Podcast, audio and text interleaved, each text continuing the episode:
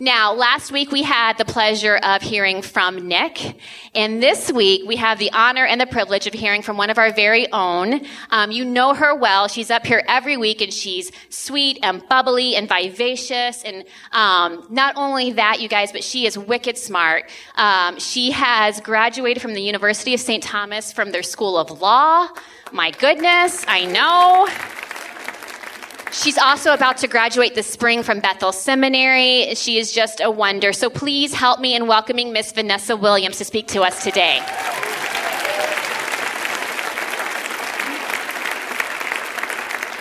Thank you so much, Shauna.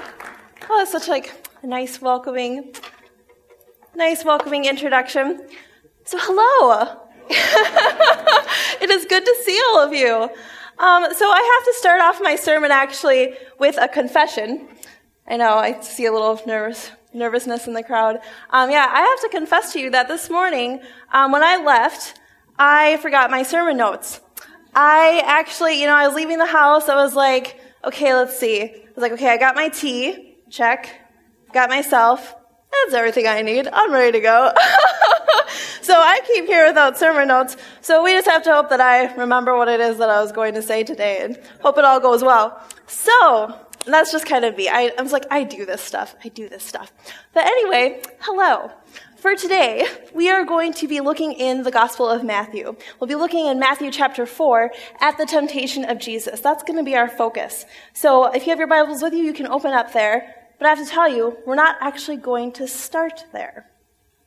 See, as I was preparing for today, it occurred to me that reading the story of the temptation of Jesus is a lot like reading a book that's a part of a series. When books are in a series, you can't read them out of order because the books build on each other, and each subsequent book assumes that you know what happened in previous books. It's kind of like this. Here's a little secret. Don't tell anyone. One of my favorite books, favorite fiction books, is The Lost World. Not the classic 1912 book by Sir Arthur Conan Doyle. I'm talking about the sequel to Jurassic Park. As you may recall, Jurassic Park is about genetically engineered prehistoric plants and animals that are kept on an island. And it is awesome because there are scientists, mathematicians, dinosaurs. Like, I'm super into it. Though, as I told people last service, I actually have had several stress dreams with dinosaurs involved. I think there might be a connection. But I love this book. I love The Lost World. It's really fun. But it is the sequel, so it builds on characters, themes, ideas that are initially presented in Jurassic Park, so you can't read it without reading Jurassic Park first.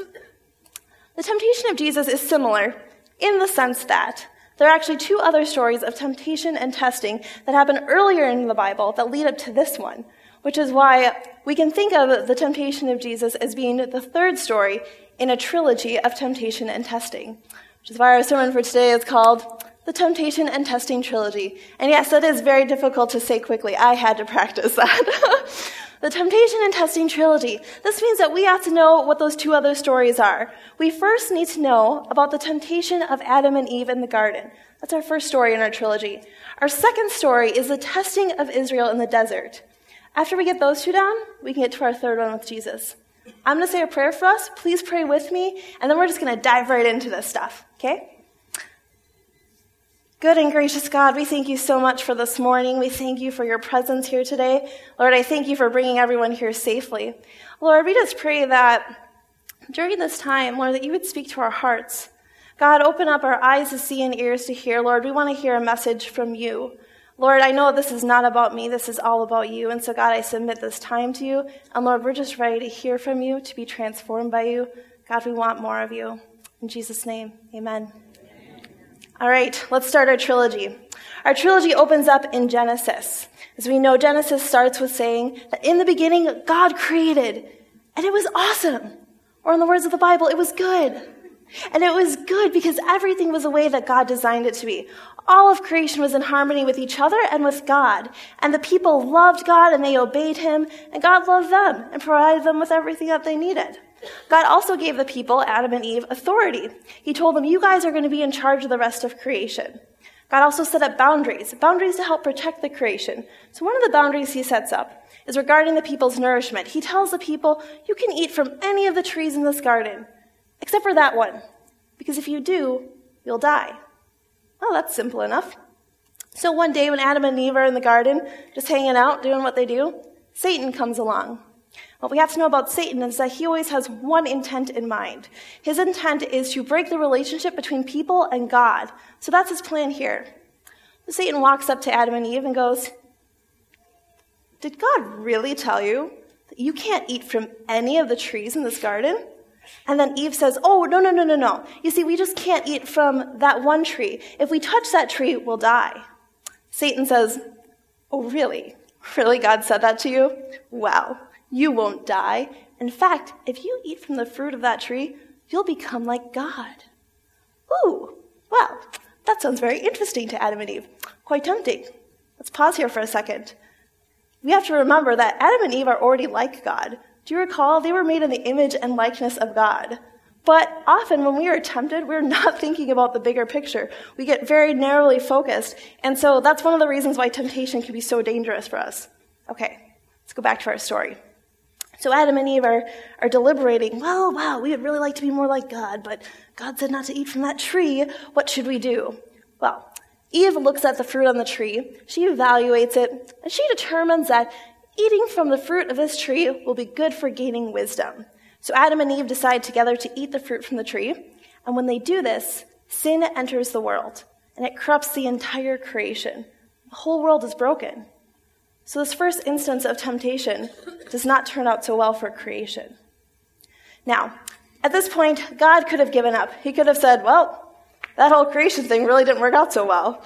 It's kind of like this time when I, I made this carrot souffle thing. I don't know if any of you guys like baking, but sometimes I bake. And so, you know, I followed the recipe, put this thing in the oven, and dude, when I took it out, it was so nasty.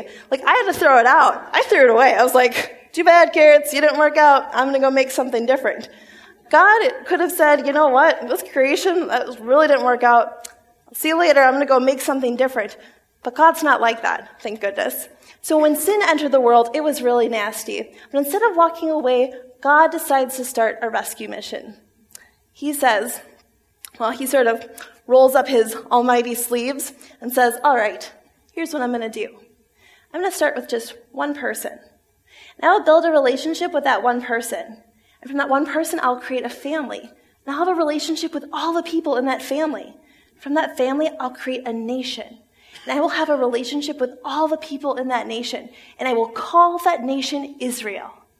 And I will be faithful to them. And I'll teach them to be faithful. And I will bless them. And when other nations, other people see this, they will be intrigued.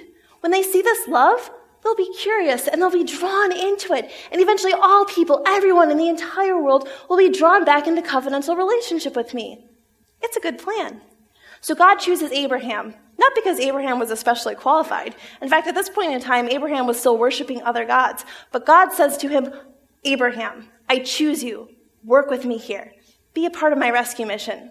So Abraham, Abraham has to let go of his old way of life, and he comes into a covenantal relationship with God. And God grows Abraham's family, and they become the nation of Israel. So things are looking pretty good here. It's like, all right, things are on track with the rescue mission. There are some challenges. For one thing, the people of Israel become slaves in Egypt. This is not going to work out so well because as slaves, they can't practice their faith and they start forgetting who God is and what the mission is. But God doesn't give up. God has a plan. This is where the second story in our temptation and testing trilogy begins. God leads the people of Israel out of Egypt and out of slavery. But the people still aren't ready yet to jump into the mission. Their hearts aren't ready. So God says, I can work with this. I will test their hearts. And through testing, they will learn discipline. They will learn to trust me. And they will grow faithful hearts that are ready to take on their purpose. So God leads them out of Egypt and into the desert to be tested for 40 years. Now, I can just tell you right from the beginning, it doesn't go so well. In fact, time and time again, Israel fails to be faithful. But there are actually three different things that happen in the desert that we specifically need to know about. First of all, the people of Israel refuse to trust God for food. God says, Look, I know you guys are in the desert. I know there's not a lot of food out here, but trust me, I'll provide for you. But the people don't trust him. They disobey him. And when God provides for them, they complain about it and they say it was better when they were slaves in Egypt. And I don't know about you guys, but whenever I get to this point in Exodus, I'm like, Come on. Are you serious, Israel? Like, really? Like, if anybody knows about good food, it's probably God. Like, He invented food. He invented it. Like, you guys are going to say it was better when you were slaves, but God, so God's much more patient than I am. And so God continues to work with the people. But it gets worse. The people do something called testing God. And what this is, is basically the people refuse to trust God to keep his promises and fulfill them in his good timing. So instead of waiting for God to fulfill his promises, the people of Israel accuse God. They say, God said he cared about us, but really, he just let us out here in this desert so we would die of thirst. It's completely absurd. God has been taking care of them this whole time. But they don't want to wait and let God fulfill his promises to them. They're trying to manipulate God and make him do what they want him to do right now. Make him prove himself, prove that he will keep his promises to them. And it gets even worse. The people of Israel also bow down to idols and worship other gods in the desert, completely betraying God. So it ends up being a really rough 40 years in the desert. And it doesn't get much better afterwards either. Now, at this point, God again could have given up. He could have said, Whoa, I really tried with these people. Like, there was the whole Adam and Eve thing, and that didn't work out, and now I'm working with these people for 40 years in a desert. This isn't going so well. Like, I really tried to live in relationship with humanity, but this just isn't gonna work out. I'm just gonna be done with it. But God is patient and God is persistent, and so God doesn't give up. Instead, God says, I'm sticking with this rescue mission, but it's time for something new. So God tells the people through the prophets, prophets like Isaiah, Jeremiah, and Joel, he says through them to the people, I'm not done with my mission. I still want to be in a relationship with Israel and all the rest of the people in the world. So I promise, I promise that I am going to send a Messiah. And the Messiah will be able to finish the mission. He will be able to fulfill all of the promises. And now we enter the New Testament and the third story in our trilogy. In the New Testament, God sends Jesus, and Jesus lets go of his divine power as the second person of the Trinity and becomes a human being. As a human being, he's born, he grows up, he's baptized, and right before he starts his ministry, right before he takes on his part in the rescue mission, God leads Jesus into the desert to be tested for 40 days. Now, this should sound familiar to us Israel was also led into the desert by God to be tested for 40 years before they took on their part of the, of the rescue mission. So the parallel here is very, very intentional. Jesus is about to be tested and tempted in the same way that Israel was. Now, at the end of 40 days, Jesus is getting pretty hungry because he's been fasting. Fasting was a fairly common practice in the ancient world. What it basically is, is so he was not eating food, but he was drinking water. And the idea is that by setting aside physical needs, which are constantly distracting us, we can focus in more on what's happening spiritually. And we know that in this particular instance, it is God himself who led Jesus into the desert and led Jesus to fast. So Jesus is doing this in obedience to God. But, as I said before, he let go of his divine power, so he feels the same limitations that we do. So he's hungry and he's tired. And it is at this point, when Jesus is physically exhausted, hungry, alone in the desert, it is at this point that Satan is bold enough to make his reappearance. So, Satan comes up to Jesus and says, If you are the Son of God, the Messiah, then speak. Tell these stones to become bread. I know you're hungry. How are you going to save the whole world if you can't even take care of your own hunger? Eat something, feed yourself, make bread out of these stones. Jesus replies to this temptation by saying, People do not live on bread alone, but on every word that comes from the mouth of God. Let's pause here for a second. Jesus is quoting from Deuteronomy, so it's good for us to know a little bit about that book. Deuteronomy is an Old Testament book that recalls the history of Israel. And Jesus is actually quoting from the part where Israel did not trust God for food. So Jesus is being very intentional here. He's drawing on this parallel and he's saying, yeah, this actually happened before. This happened before where God's people were tested about food, but this time it's different because I am going to trust in the word of God. So no, I'm not going to turn these stones into bread. I'm not going to end the fast. I'm not going to leave the desert until God says so. Satan says, fine. Fine, you want to quote scripture? We'll quote scripture. We'll go there. Come with me, Jesus. Let's go to the temple. I'll show you that I know the Bible just as well as you do. So they go to the temple. Satan has Jesus stand on the pinnacle. Now, the pinnacle is not a specific architectural feature. It's not like a steeple um, on a church or something like that. Instead, it was most likely a high up corner on the outer wall. So Jesus is standing up in this precarious position at the temple, and Satan says to him, If you are the Messiah, the Son of God, then throw yourself down, for it is written that God will command his angels concerning you and that they will lift you up in their hands so that your foot will not strike a stone. Check it out, Jesus. Psalm 91. Told you. Told you I know the Bible too. So do it. Throw yourself down. Let's test and see if God will keep his promises. Jesus replies to this temptation by saying, No, it is also written, You shall not put the Lord your God to the test. Jesus is once again quoting from Deuteronomy. He's once again identifying with Israel and drawing on this parallel and saying, This happened before. This happened before where God's people um, tested God. But I'm not going to do that. I'm going to trust and obey the word of God. So, no, I'm not going to throw myself off the temple. I am not going to test God. And Jesus is also making a very astute exegetical point here. He's saying to Satan, Your hermeneutics are bad. He's saying, the interpretation that you are suggesting is incorrect because you are taking that psalm out of context. Yes, Psalm 91 does say that when God's people are in danger, God will save them. God will rescue them. Absolutely. But it does not say that you should go out looking for danger and test and see if God will keep his promises. So you don't throw yourself off a building to test and see if Psalm 91 is correct. That is an inappropriate use of those Bible verses.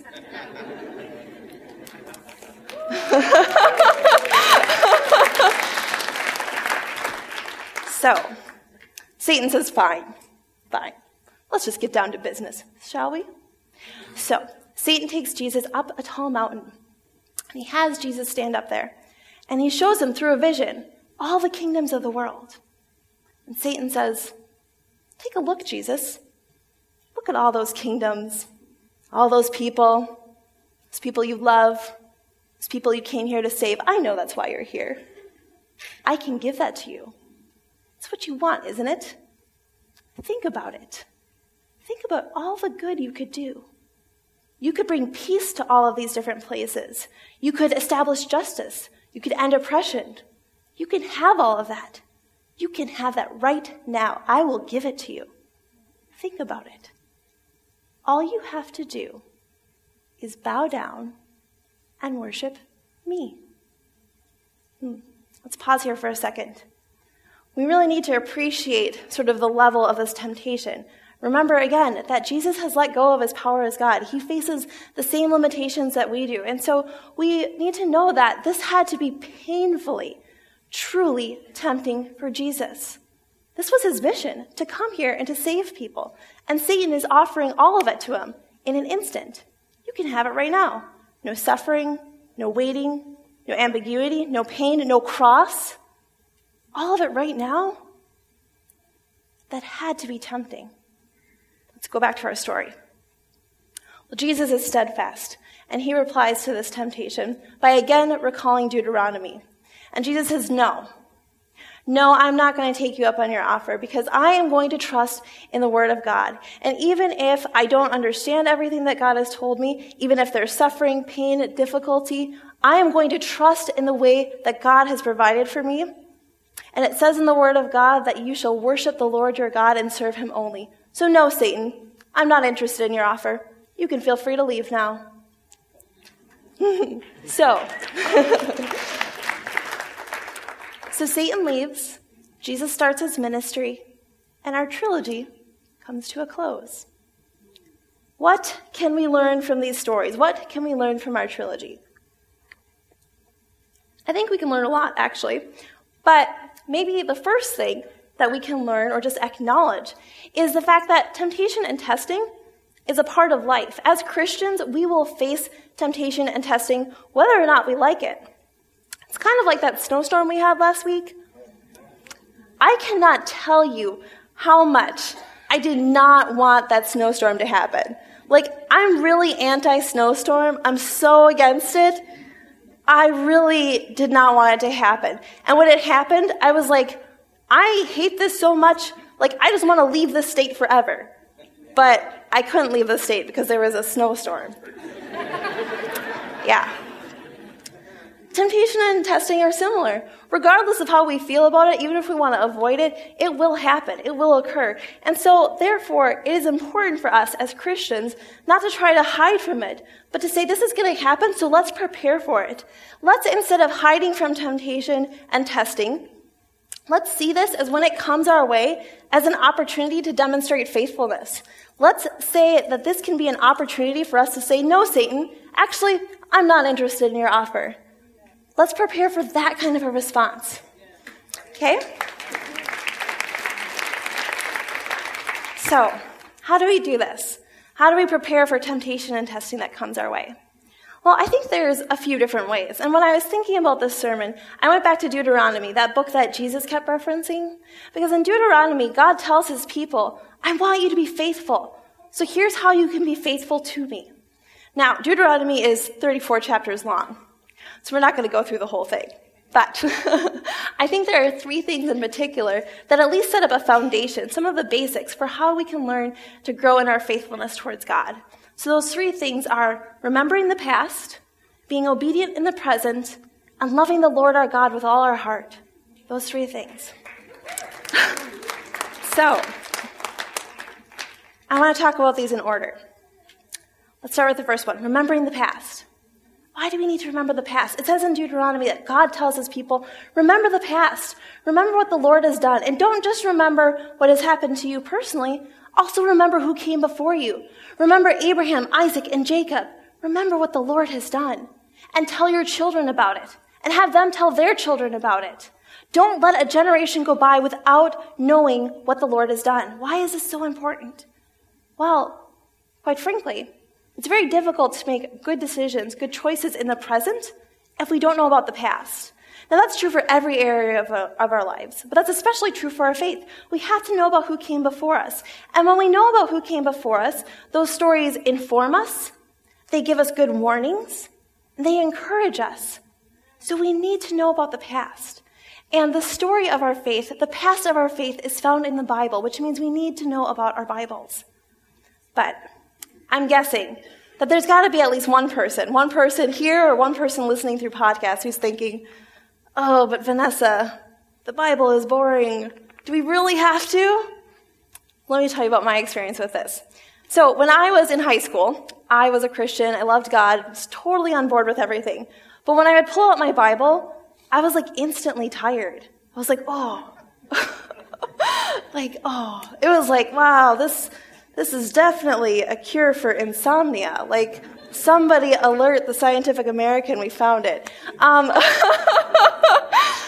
but to be honest with you, this created a kind of dissonance in me. I didn't really like this um, because I said that I believed everything that was in the Bible, and yet I couldn't take the time to read it. And when I did, I didn't really enjoy it. Like something about that just didn't feel right. And so what, what I did was I just prayed about it. I said to God, um, Hi, God. So, sorry to tell you this, but uh, the Bible's kind of boring. And um, I don't want to feel that way when I read it. I was like, I know this is your word, so please help me to experience something different when I read it. And quite frankly, almost immediately, I started noticing something different. I really started to enjoy it. I was diving into the stories, reading them. I was reading them every night. I, I was just like, this is great. Until I got to Leviticus. Have any of you tried to read Leviticus? Are you kidding me? Like, who wrote that, really? And thought we'd want to read about it. No. and not just Leviticus, I mean other stories in the Bible of when I would read the prophets or even Paul's New Testament letters. First of all, I didn't even know that those were supposed to be letters. And then even once I did, I was like, I don't, I have no idea what he's talking about or who he's talking to or why.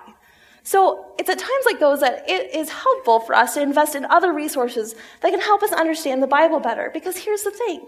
This was written in a different time period. There were different genres. There was a different historical, cultural context. There are a lot of things and there's a lot of information that we just don't know about just because of the time period that we live in. That's not a bad thing. That just means we have to put in a little bit of extra effort. So there are a lot of resources out there that can help us to understand these different things, to put context to the Bible, and help us to be able to read those stories. Because if we don't have that additional context, reading the Bible can feel like you're reading something in another language. And it's really hard to be transformed by something that you're not comprehending.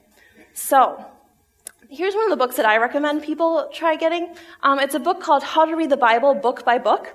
This is by the same people who wrote How to Read the Bible for All It's Worth, another great book. Um, their last names are Fee and Stuart. And what I read about, or what I like about um, How to Read the Bible book by book, is that it actually is set up in order of each book of the Bible. So it starts with Genesis, and there's information on each one in order. I just personally found that really helpful because no matter what book of the Bible I'm studying, it's very easy to access the information on it. So that's one that I really like. Another thing that I always recommend to people is that try having a map with you while you're reading the Bible.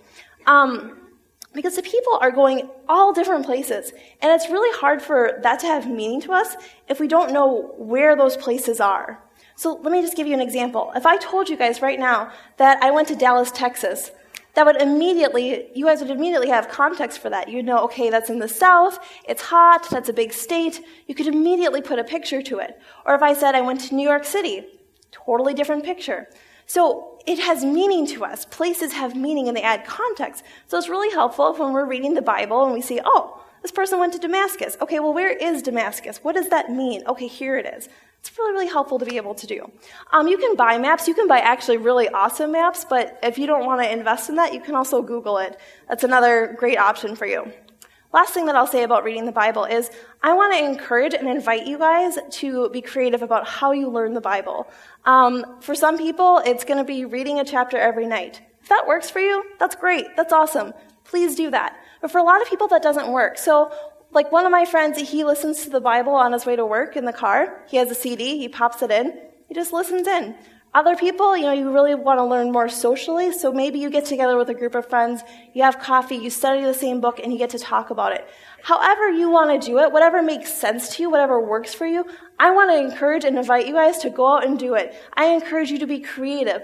Do whatever it is that you need to do because it doesn't matter how we're doing it. What it matters is that we're doing it. So I just really want to invite you guys to just do what makes sense to you, do what works for you, do what's helpful for you.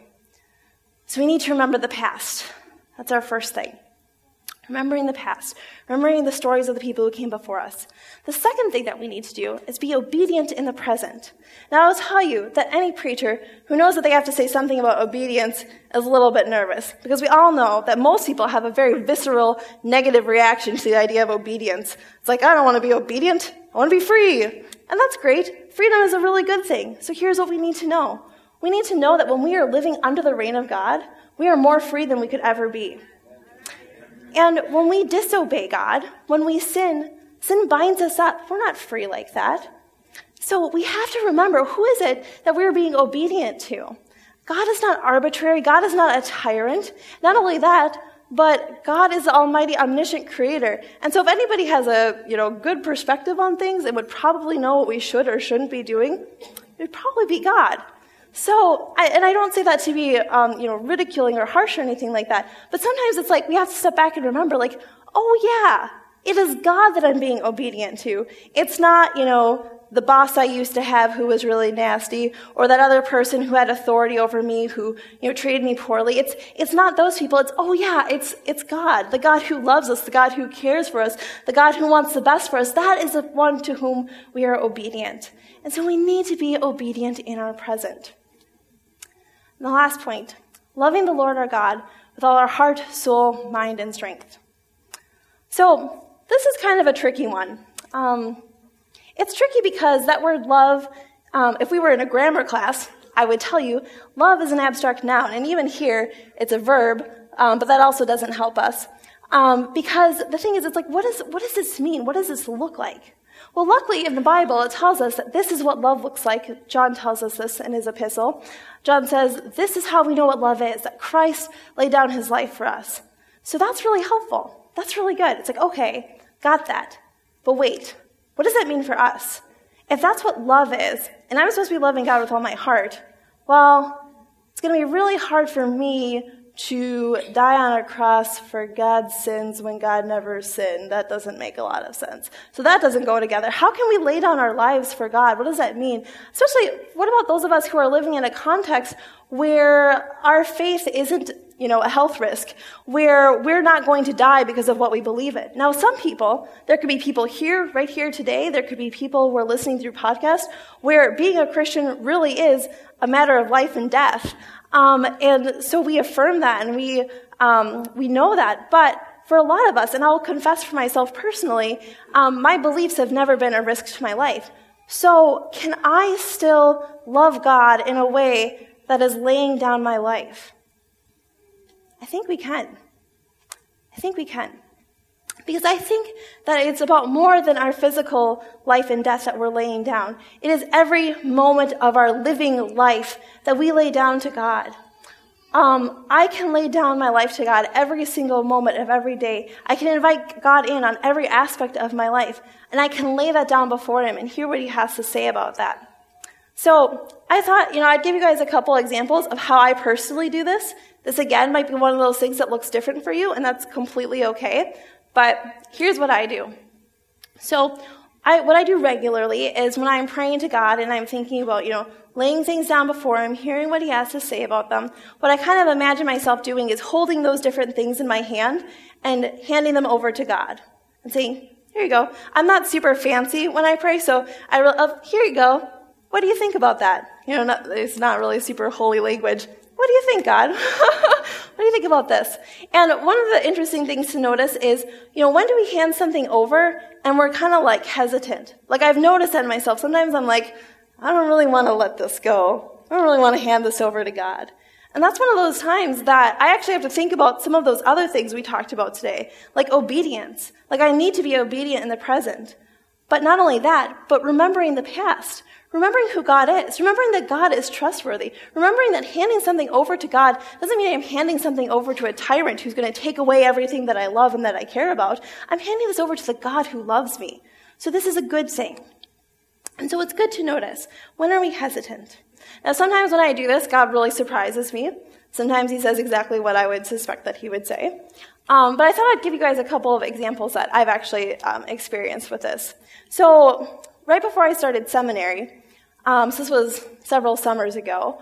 Um, I was praying to God, I was handing things over, and I got to this point where I was like, well, that's all I have for today. Like, what do you think, God? Like, is there, is there more to add to this? And God kind of said to me, well, actually, yeah, can we talk about all the anxiety you're carrying around in your life? And I was like, what? I don't have any anxiety. I was really like genuinely at first, I was like, what are you talking about?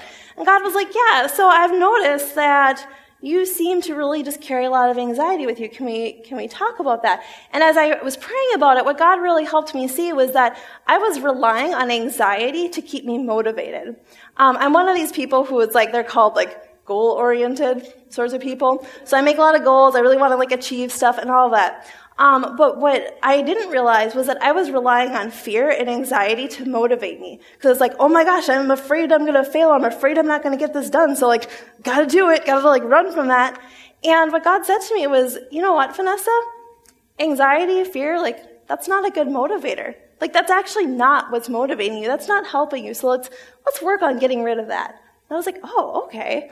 God, like sometimes I'm like, wow, God, you're so wise. Yes. Let's do that. Um, another quick example for you. Um, this is a little bit different, where I was handing over sort of my relationships. So one day, this was several years back now, um, I sort of handed over my relationship with my sister. Now, I love my sister so much. I instantly, like, when I think about her, like, I just, I just start smiling. Like, I can't help it. Because she's amazing and funny and, like, the prettiest, smartest person you'll ever meet. And I'm not biased either. She's awesome. So, you know, I hand over my relationship with my sister to God. I'm like, okay, you know, how are we doing with this? And God said, well, actually, Vanessa, we need to work on a jealousy issue here. Um, because you're actually pretty jealous of your sister, and that's harming your relationship. That's like poison in your relationship. And again, I was surprised. I hadn't noticed this. This was something that sort of crept into my life, and I was like, oh. And I mean, I right away was just you know, heartbroken. I would never want to do something that would harm my relationship with my sister. And so I was like, yes, like, let's work on this. Like I, I didn't even realize. And so we did. And, and that's a relationship I consistently hand over, um, and just say to God, like, am I, am I being a good sister to Mariah? Um, not am I doing what I would want a sister to do for me, but am I being a good sister to her? Am I doing what she needs in this relationship? How does that look?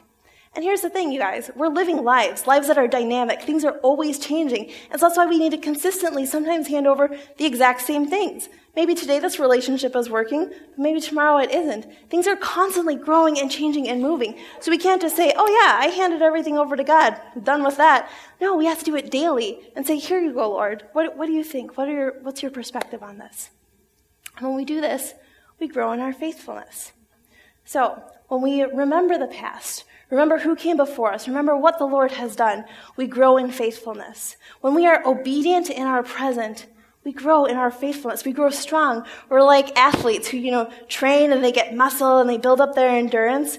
We are building up our faith muscles and our faith endurance. So when we're obedient in the present and when we lay everything before God, when we lay our entire lives over to God, we grow in our faithfulness.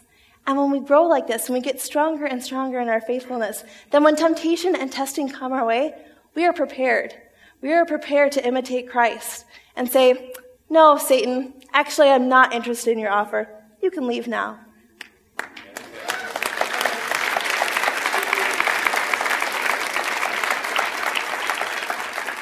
So, thank you. Um, I'm going to close this with a word of prayer. And as I do, I'd like to call the prayer teams up. If you are in need for prayer, for anything whatsoever, please come up after the service and pray with these people. They would love to pray for you. And I'm going to close this in prayer right now. Lord, we just thank you for this morning. God, I thank you for every single person who is here. Lord, I pray that you would just be continuing to work in our lives. God, I pray that you would take whatever part of this message is of you and you would just continue to speak it to these people. God, I pray that you would help us to learn to be creative in learning more about you. God, that you would teach us different ways that we can engage our faith more. And God, that you would continue to grow us in our faith. And Lord, that you would prepare us to be ready like strong athletes for testing and for temptation. Thank you, Lord, for all that you have done, all that you are doing right now, and for everything that you will do. In Jesus' name, amen.